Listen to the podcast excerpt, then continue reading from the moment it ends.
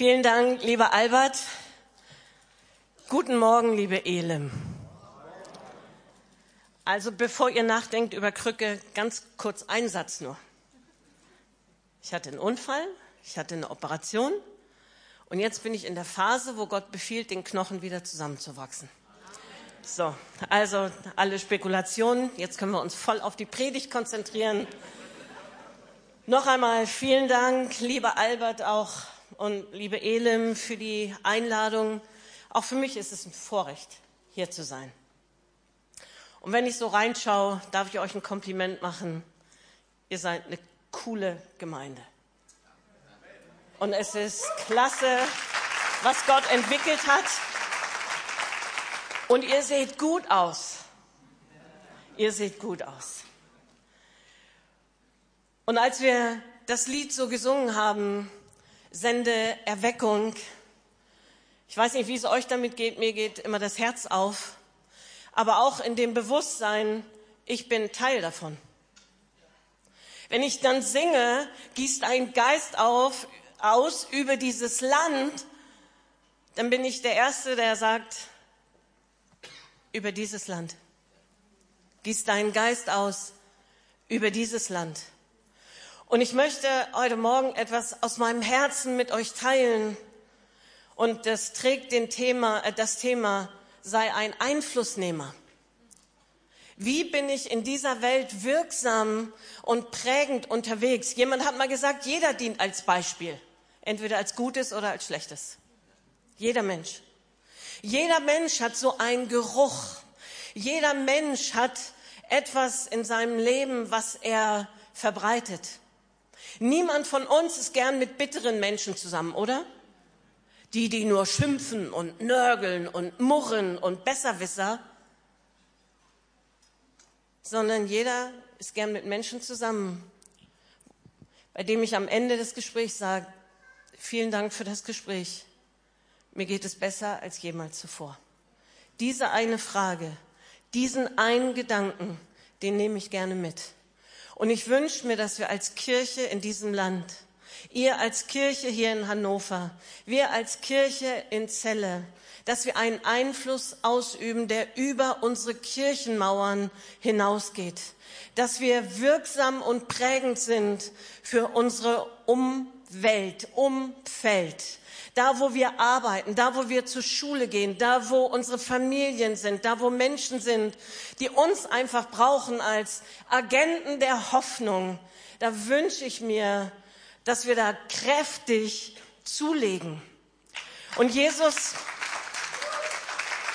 und Jesus hat gesagt in Johannes 15, Vers 16 mit diesem Vers, äh, steige ich ein in diese Thematik. Ich habe zwei Punkte, die ein bisschen für unseren Kopf sind, um das zu verstehen, und einen Punkt für unser Herz.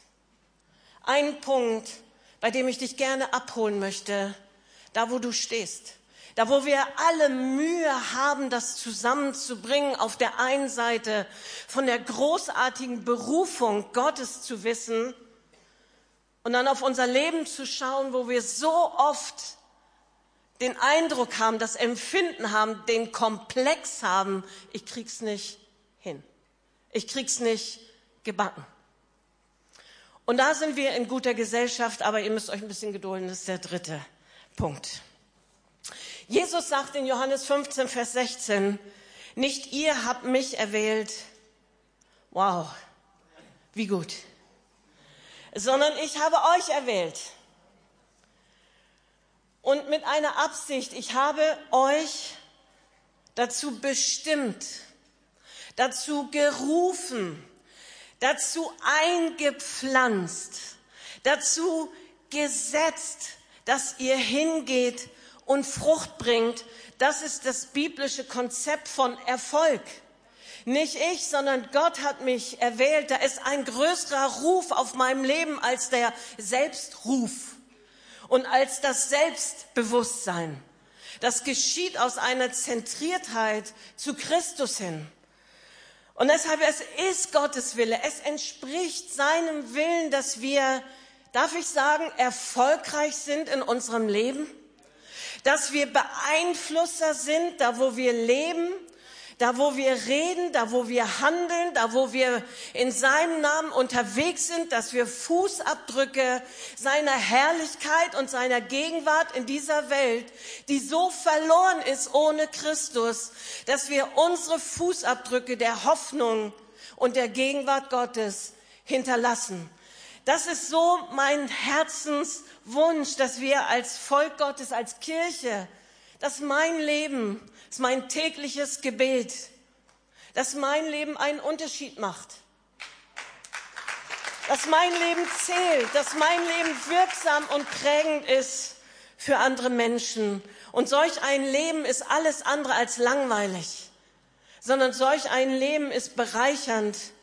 Und es macht uns bewusst, dass wir in der Abhängigkeit stehen, nicht zu unserer eigenen Stärke, zu unseren eigenen zu unserer eigenen Schlauheit, sondern dass unsere Abhängigkeit gewurzelt ist in der Erlösung, die wir erleben dürfen und erlebt haben durch Jesus Christus. Was sind Einflussnehmer? Ich weiß nicht, was bei dir so triggert. Wenn du sowas hörst, ah, das, jetzt kommt's wieder. Das sind die starken Typen. Die sagen dann immer, wo es lang geht. Das sind die, die immer eine Antwort haben. Das sind die Bosse und die Machthaber. Die gehen einfach los und sagen den Leuten mal, was Sache ist. Das ist für mich kein Einflussnehmer. Ein Einflussnehmer, für mich die stärkste Definition ist, ein Einflussnehmer ist der, der gibt, was in seiner Hand ist. Was ist in deiner Hand? Ein Einflussnehmer ist kein Opfer. Ich kann nicht. Wenn du meine Vergangenheit kennen würdest, ja, wenn du meine erstmal kennen würdest. Ja, wenn du wüsstest, in welchen Umständen ich bin. Keine Ahnung, wenn du wüsstest, in welchen Umständen ich bin. Wir können alle ein Lied davon singen. Es kommt immer wieder auf den Punkt. Was ist in deiner Hand? Darf ich dich einladen, ein Möglichkeitsdenker zu sein und kein Unmöglichkeitsdenker. Was ist in deiner Hand? Wo fängst du an, Reich Gottes zu leben und das zu benutzen, was in deiner Hand liegt? Ja, aber es ist doch nicht viel. Ja, aber wer beurteilt denn das? Aber irgendwo fängst du ja an. Irgendwo fängt ein Baby an und lernt wieder zu laufen. Irgendwo fängt ein Baby an und irgendwann ist es dann ein richtig gutes Steak. Aber nicht mit null oder mit drei Tagen, sondern es gibt, was in seiner Hand ist. Ein Baby schreit. Später kann das Baby artikulieren, was es möchte. Oder das Kind. Und dann reifst du heran und ihr versteht das Beispiel. Das ist für mich das Erste. Ich möchte euch ein paar Beispiele nennen. Ein Paulus, eine Mutter Teresa, Missionare wie Hudson Taylor oder Menschen wie William Wilberforce. Was haben sie gemeinsam? Sie haben angefangen, das zu geben, was in ihrer Hand ist. Sie haben durch ihren Einfluss, ich möchte nicht sagen die Welt, sondern ich möchte sagen ihre Welt, haben sie verändert. Sie haben sich um Arme gekümmert. Sie haben Barmherzigkeit definiert. Sie standen in dem Kampf gegen Rassismus und Sklaverei. Andere haben in Völker ganz abseits unserer Welt die gute Botschaft von Christus gebracht.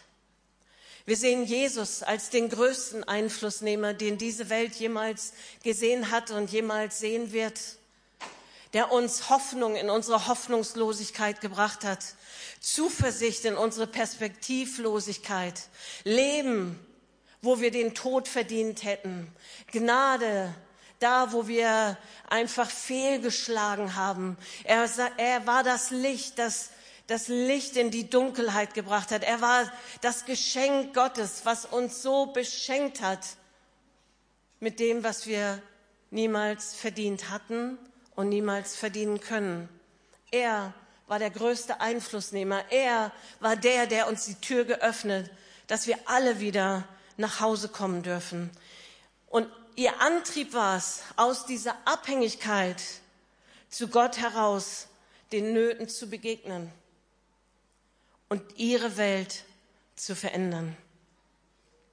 Sie haben immer wieder Fenster geöffnet, Fenster der Ermutigung, Fenster zu sehen, was möglich ist. Hebt eure Augen empor. Es ist möglich, Sklaverei abzuschaffen. Es ist möglich, in einer Stadt wie Kalkutta mit Barmherzigkeit unterwegs zu sein. Es ist möglich, in einer Stadt wie Hannover diese Stadt auf den Kopf zu stellen durch das Evangelium von Jesus Christus. Es ist möglich. Und wir brauchen Menschen, die uns immer wieder Fenster öffnen mit ihrer Klarheit, mit ihrer Sicht der Dinge, mit Möglichkeiten, die sie aufzeigen. Ich habe euch eine Grafik mitgebracht. Wir brauchen integre Menschen. Nicht Menschen, die alles machen, was sie wollen. Mir ist gerade danach. Das ist ja so die Linie, die wir gerade fahren und unsere Gesellschaft. Wenn es mir gut tut, was spricht denn dagegen? Hey, ist mir doch egal, was du darüber denkst. Ich bin ich und du bist du und ich mache, was ich möchte. Integer ist jemand, Deshalb der innere Bereich, der innere Kern, ein Mensch, bei dem die, seine Werte übereinstimmen mit seinem Reden und mit seinem Tun. Nicht anderen predigen und selber was anderes tun, sondern ein Leben führen in Integrität, nicht Einknicker sind, keine Einknicker. So, naja, merkt ja keiner. Ich schreibe mal was anderes hin in meinen Antrag sieht ja keiner. Es gibt immer einen, der sieht. Ich habe ein Integritäts-ABC gefunden und auch für euch mitgebracht. Ich finde das sehr herausfordernd. Da heißt es, rede nur die Wahrheit oder nichts. Versprich nichts, was du nicht halten kannst. Gib nicht vor, etwas zu sein, was du nicht bist.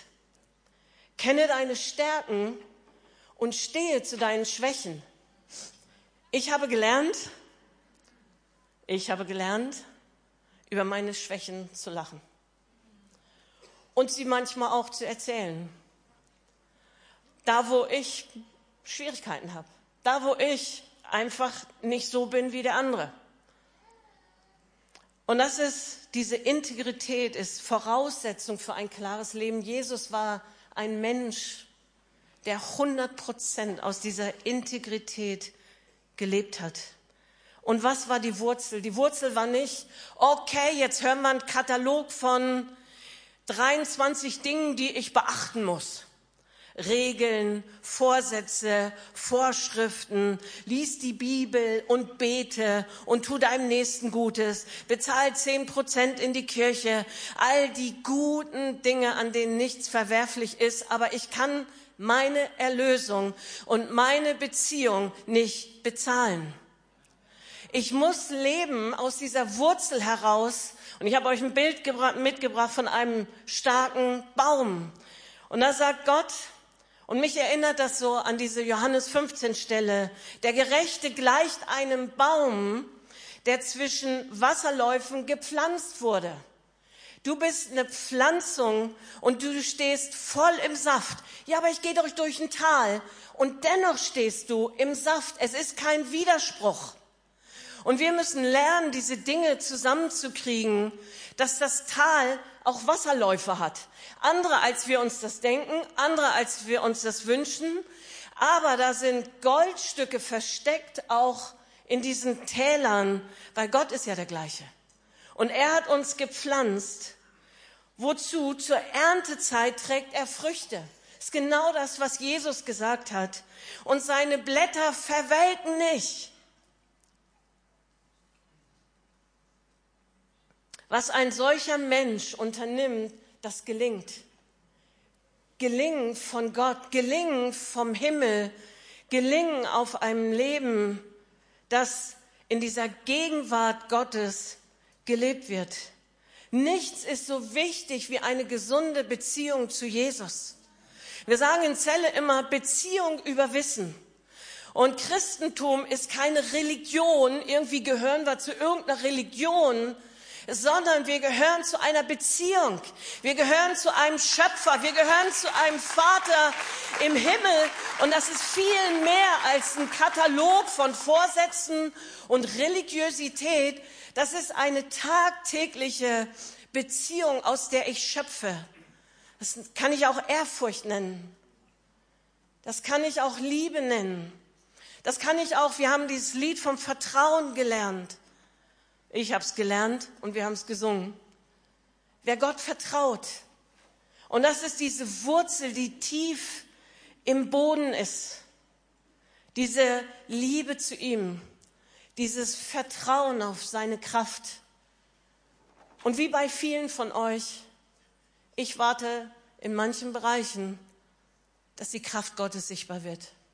In manchen Unmöglichkeiten weiß ich, meine Möglichkeiten sind schon längst beendet. Ich kann meinen Knochen nicht sagen, wachs zusammen. Aber ich weiß, dass es einen Gott gibt, dem nichts unmöglich ist. Und der gesagt hat und es stand da.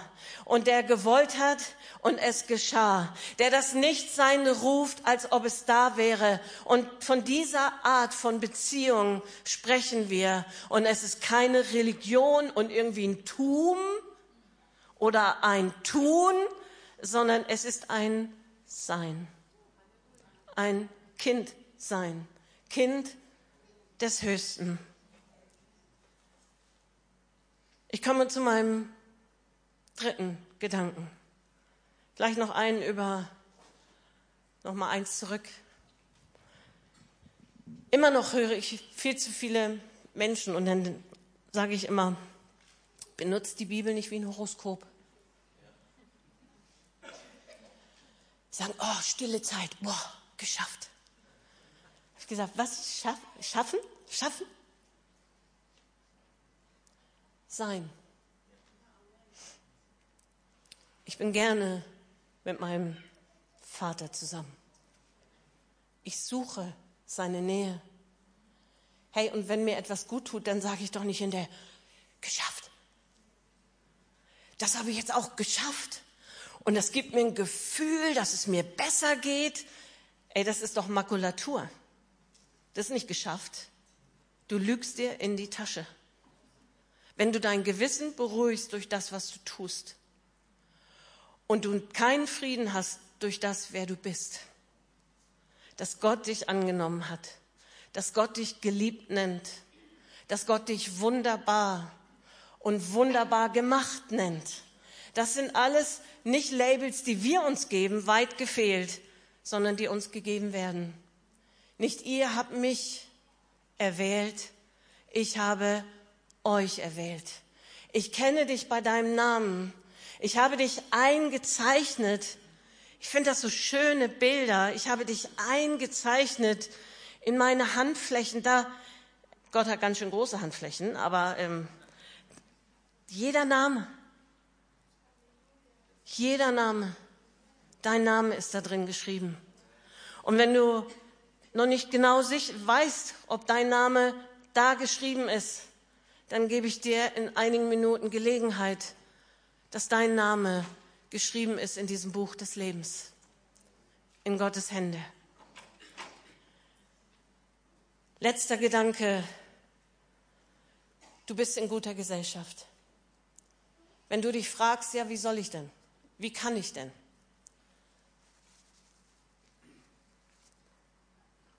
Wenn du sagst, es gibt so viele Einwände, so viele Vorwände, so viele Komplexe, die in mir sind.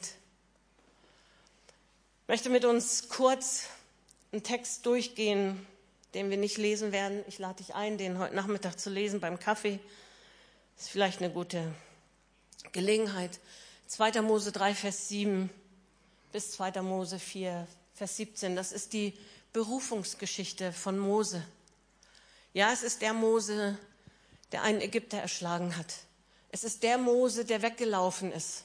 Es ist der Mose, der äh, äh, traumatische Erfahrungen am Anfang seines Lebens hatte, als kleines Kind ausgesetzt zu sein und dann in einem Haus gelandet zu sein, was ihm so fern war seiner eigenen Kultur, nämlich bei der, bei der, in einem ägyptischen Königshaus aus, gelandet zu sein, obwohl er Jude war.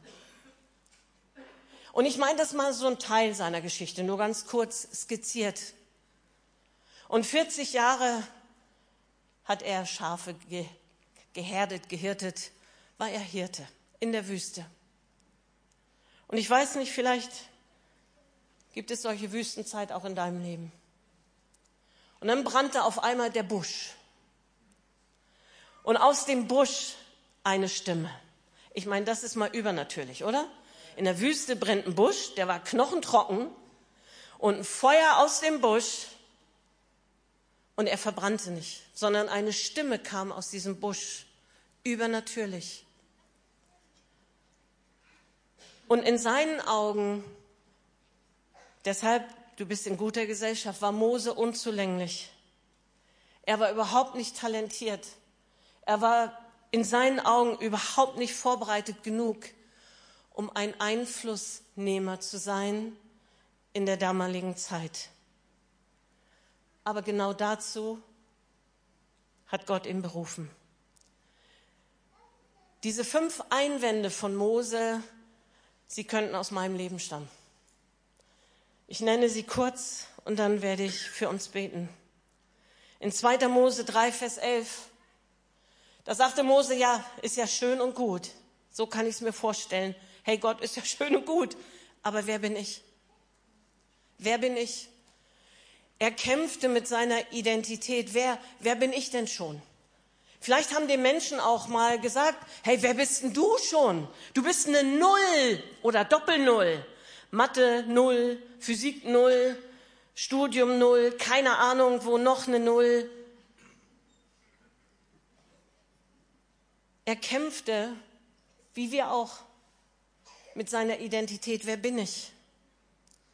Er fühlte sich nicht qualifiziert. Er sagte Gott, eigentlich hast du den Falschen. Ich kann doch gar nichts ausrichten. Und Hand aufs Herz, sagen wir das nicht manchmal auch? Wer bin ich schon? Wie ein Tropfen auf einen heißen Stein. Aber es gibt den Tropfen. Es gibt den Tropfen. Die Antwort Gottes ist interessant. Gott sagt, es ist nicht entscheidend, wer du bist, sondern wer mit dir ist. Es ist nicht entscheidend, Mose, hallo, wer du bist, wie du dich fühlst, wie äh, qualifiziert du dich fühlst, sondern entscheidend ist, wer mit dir ist. Wir leben unsere Berufung niemals allein, sondern Gott ist es, der uns gesetzt hat und der uns befähigt, das zu leben, wozu er uns gepflanzt hat. Die zweite Frage von Mose, 2. Mose 3, Vers 13, wer bist du? Und auch da sehe ich uns als Menschen, sehe ich mich. Er kämpfte um eine Vertrautheit. Wer bist du, Gott? Wer bist du? Und da antwortete ihm ja Gott, und das ist sehr bekannt, ja, ich bin, der ich bin. Ich bin der, der alles ist, was du brauchst. Was du jetzt brauchst, was du immer brauchen wirst. Ich bin der Gott, der dich sendet. Mose hatte Respekt davor, wie soll ich dich beschreiben? Und Gott sagt, ich bin. Ich wirke und mir ist nichts unmöglich. Ich bin alles, was du brauchst. Das dritte, 2. Mose 4, Vers 1. Was ist, wenn sie nicht auf mich hören? Hallo, toller Vorwand. Komplex, oder? Oh, wir zermartern uns unser Hören. Die werden bestimmt nicht auf das Hören. Ja, ich habe da eine Last auf meinem Herzen, aber wer bin ich schon, ist eine Frage. Und jetzt dritte Frage, die werden nicht auf mich hören. Ein absolutes Empfinden von Unsicherheit, von Machtlosigkeit und Sorgen schon machen, bevor eine Situation überhaupt eingetreten ist. Hey, und wir Deutschen sind Meister darin, genau das zu tun. Oder wir Menschen, wir sorgen gerne für morgen. Was ist, wenn nicht? Keine Ahnung. Gottes Antwort ist, hey, vertraue mir. Und dann demonstriert er ja dem Mose, wie viel Kraft er hat. Er sagt, Mose, was ist in deiner Hand? Ja, ein Stab. Nur ein Stab ist in meiner Hand. Und dann sagt Gott, schmeiß den Stab auf den Boden und der Stab wurde zu einer Schlange. Und dann sagte Gott zu Mose, und jetzt nimm den Stab wieder. Und er wurde wieder, die Schlange wurde wieder zu einem Stab. Das zweite war, und Mose, steck deine Hand unter dein Gewand und sie wurde aussätzig. Und jetzt nimm deine Hand wieder raus und sie wurde geheilt. Ja, aber wenn sie dann trotzdem nicht hören, dann wirf deinen Stab hin und das Blut, äh, das Wasser wird zu Blut. Und Gott demonstrierte seine Macht und seine Kraft vor den Augen von Mose und sagt, hey, wenn du mit mir unterwegs bist, und darf ich dir das heute Morgen sagen, wenn du mit Gott unterwegs bist, dann ist dir nichts unmöglich. 2. Mose 4, Vers 10. Ich bin nie ein guter Redner gewesen. Tolle Ausrede. Ich bin nie ein guter Zeichner, ich bin nie ein guter Musiker, ich bin völliges Gefühl der Unzulänglichkeit. Hey Gott, wer würde mir schon folgen? Das war das Argument von Mose. Wer wird denn mir schon folgen? Aber weißt du, wenn du von Gott gesetzt bist, dann sorgt er auch für Menschen, die dir folgen. Gottes Antwort ist, hey, wer hat denn deinen Mund erschaffen? Bin ich es nicht? Und wenn ich dir einen Mund gegeben habe, soll ich nicht in der Lage sein, durch dich zu sprechen? Er verweist Mose immer wieder, er richtet immer wieder seinen Blick hin zu Christus. Ich möchte dich einladen, heute Morgen in deinen Unmöglichkeiten das zuzulassen, dass der Heilige Geist dich immer wieder auf Christus hinweist immer wieder auf seine Möglichkeiten weist. Ich habe Unfrieden, aber er ist mein Friede. Ich habe Dunkelheit in meinem Leben, aber er ist mein Licht. Ich habe Schuld in meinem Leben, aber er, er ist derjenige, der deine Schuld vergeben kann und der dir neues Leben möglich gemacht hat und dir dazu eine Tür geöffnet hat. Und der letzte Einwand, und das ist schon krass. In 2. Mose 4, Vers 13, dann sagt Mose, ey Gott, Ende der Diskussion, ich weiß, dass du einen anderen finden kannst. Und an der Stelle war Gott genervt. Und wenn ich genervt bin, bin ich genervt, genervt. Aber Gott in seiner Gnade, er war gnädig, genervt gnädig, genervt. Ich weiß nicht, wie Gott das hinkriegt, aber er gewinnt das Herz von Mose. Und Mose lebt ein Leben, wir lesen das später im Hebräer 11, er lebt ein Leben, wo er Christus, wo er Gott hinterher gefolgt ist. Er lebt ein Leben, als sähe er den Unsichtbaren. Er lebt ein Leben der Intimität mit Gott. Er war gepflanzt und gewurzelt und aus dieser Wurzel heraus lebte er. Er hatte eine neue Identität. Und ich möchte gerne für dich beten an diesem Morgen. Darf ich dir noch zwei, drei Fragen da lassen? Bist du der, der Gegenwart Gottes in deinem Leben bewusst? Vielleicht hilft dir etwas, du morgens aufstehst und sagst, heute bin ich mit dem allmächtigen Gott unterwegs. Wenn ich in der Straßenbahn sitze, wenn ich in mein Office gehe, wenn ich zum Arzt gehe, wenn ich in meine Kleingruppe gehe, ich bin mit einem machtvollen Gott unterwegs. Zweite Frage, was würde sich dadurch verändern? Und ich garantiere dir, wenn du gibst, was in deiner Hand ist, führt dich das, was zu dem ist, was in deinem Herzen ist. Wo du Frieden brauchst, wo du Hoffnung brauchst.